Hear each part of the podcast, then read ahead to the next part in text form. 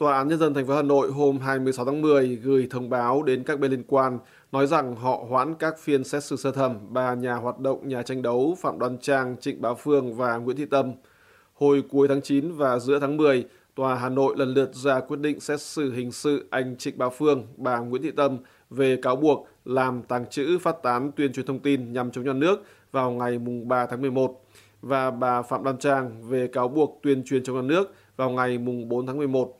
Theo nội dung bản thông báo mà chị Đỗ Thị Thu, vợ của anh Trịnh Bá Phương nhận được và chia sẻ với VOA, tòa nói là họ đã nhận được công văn từ Viện Kiểm sát Nhân dân thành phố Hà Nội đề nghị hoãn hai phiên tòa với lý do là các kiểm sát viên làm việc về hai vụ án hiện đang phải tự cách ly để phòng chống dịch COVID-19. Tòa giải thích thêm trong văn bản của họ rằng các kiểm sát viên đó trong quá trình công tác có tiếp xúc gần với người có liên quan đến các ca nhiễm COVID-19 mới ở một huyện của Hà Nội. Thời gian mở lại các phiên tòa sẽ được Tòa Hà Nội thông báo sau này với các bên liên quan, bản thông báo cho hay. Như VOA đã đưa tin, nhà hoạt động vì tiến bộ xã hội Phạm Đoan Trang cũng là tác giả của nhiều cuốn sách bị nhà chức trách Việt Nam bắt cách đây hơn một năm ở thành phố Hồ Chí Minh. Bộ máy tuyên truyền trong nước sau đó công kích rằng bà Trang có mối liên hệ mật thiết với các tổ chức phản động lưu vong ở nước ngoài. Hai nhà tranh đấu về quyền đất đai là anh Phương và bà Tâm bị bắt hồi tháng 6 năm ngoái. Họ là những người lên án mạnh mẽ vụ đột kích gây chết chóc của hàng nghìn cảnh sát cơ động vào làng Đồng Tâm hồi tháng 1 năm 2019. Mẹ của anh Phương, bà Cấn Thị Thêu và em trai anh Trịnh Bá Tư cũng đã bị bắt và bị giam giữ. Mỹ cùng với chính phủ của một số nước và các tổ chức quốc tế trong hơn một năm qua nhiều lần kêu gọi Việt Nam trả tự do cho bà Trang, anh Phương và các nhà hoạt động tranh đấu khác. Chị Thu và anh Phương viết trên Facebook cá nhân hôm 23 tháng 10 rằng chồng chị giữ quyền im lặng nên cơ quan an ninh điều tra không khai thác được gì và chị khẳng định là anh Phương vô tội. Hôm 27 tháng 10, sau khi nhận thông báo về việc hoãn phiên xét xử, chị cho VOA biết rằng trong cùng ngày chị đã đến trại tạm giam số 1 của Công an Hà Nội đề nghị được thăm chồng nhưng đại diện trại giam không đồng ý. Trước đó, hôm 21 tháng 10, chị cũng đã đến trại giam đề nghị được thăm anh Phương nhưng cũng bị phía trại giam từ chối. Một cán bộ tên là Ngọc Anh nói với tôi rằng vì lý do dịch bệnh nên không được vào thăm gặp, chị Thu thuật lại. Sau cả hai lần đến thăm không thành, chị đều gửi đơn kiến nghị đến trại giam và tòa án đề nghị được gặp chồng, cũng như yêu cầu họ trả lời bằng văn bản về lý do không cho chị gặp.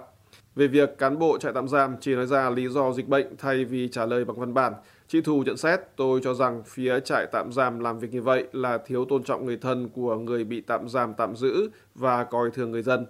Ngoài ra, chị Thu cho rằng với thực tế là chỉ thị giãn cách đã được bãi bỏ, Hà Nội mở cửa trở lại bình thường, việc trại tạm giam của Công an Hà Nội không cho gia đình tôi thăm gặp là vi phạm quyền thăm nuôi của chồng tôi.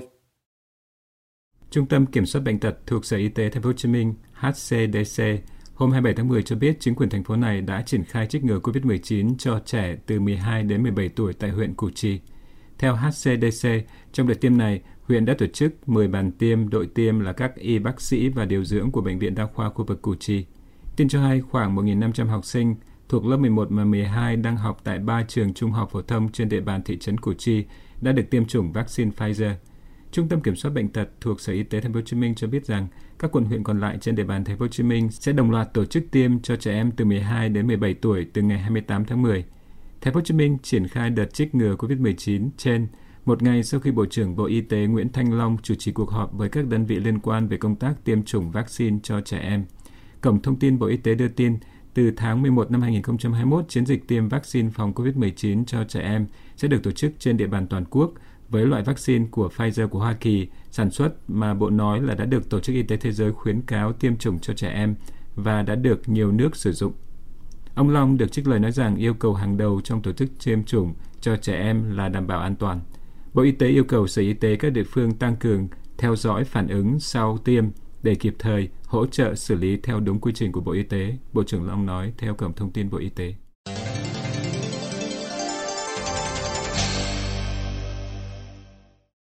Sở Giao thông Vận tải thuộc thủ đô của Việt Nam vừa xây dựng xong phương án lập 87 trạm thu phí xe cộ đi vào nội thành, các báo trong nước tường thuật. Theo quan sát của VOA, nhiều người phản đối dự định nêu trên của chính quyền. Các báo Việt Nam cho biết là đề án lập ra gần 90 trạm thu phí là một phần trong một chương trình lớn hơn về quản lý xe cá nhân với tầm nhìn đến năm 2030.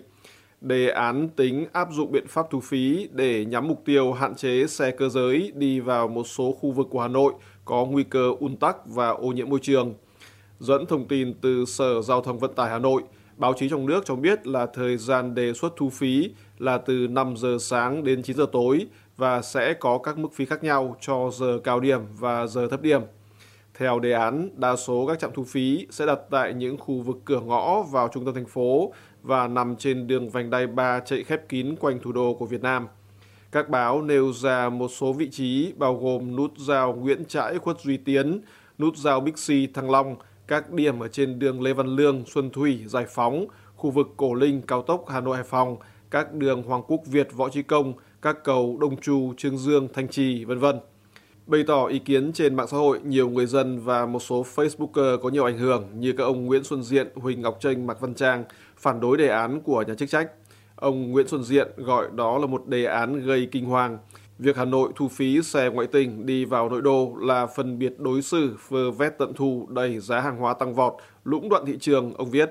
Tiến sĩ Diện cảnh báo rằng đề án có nguy cơ gây bất ổn xã hội và đề nghị cần dẹp bỏ.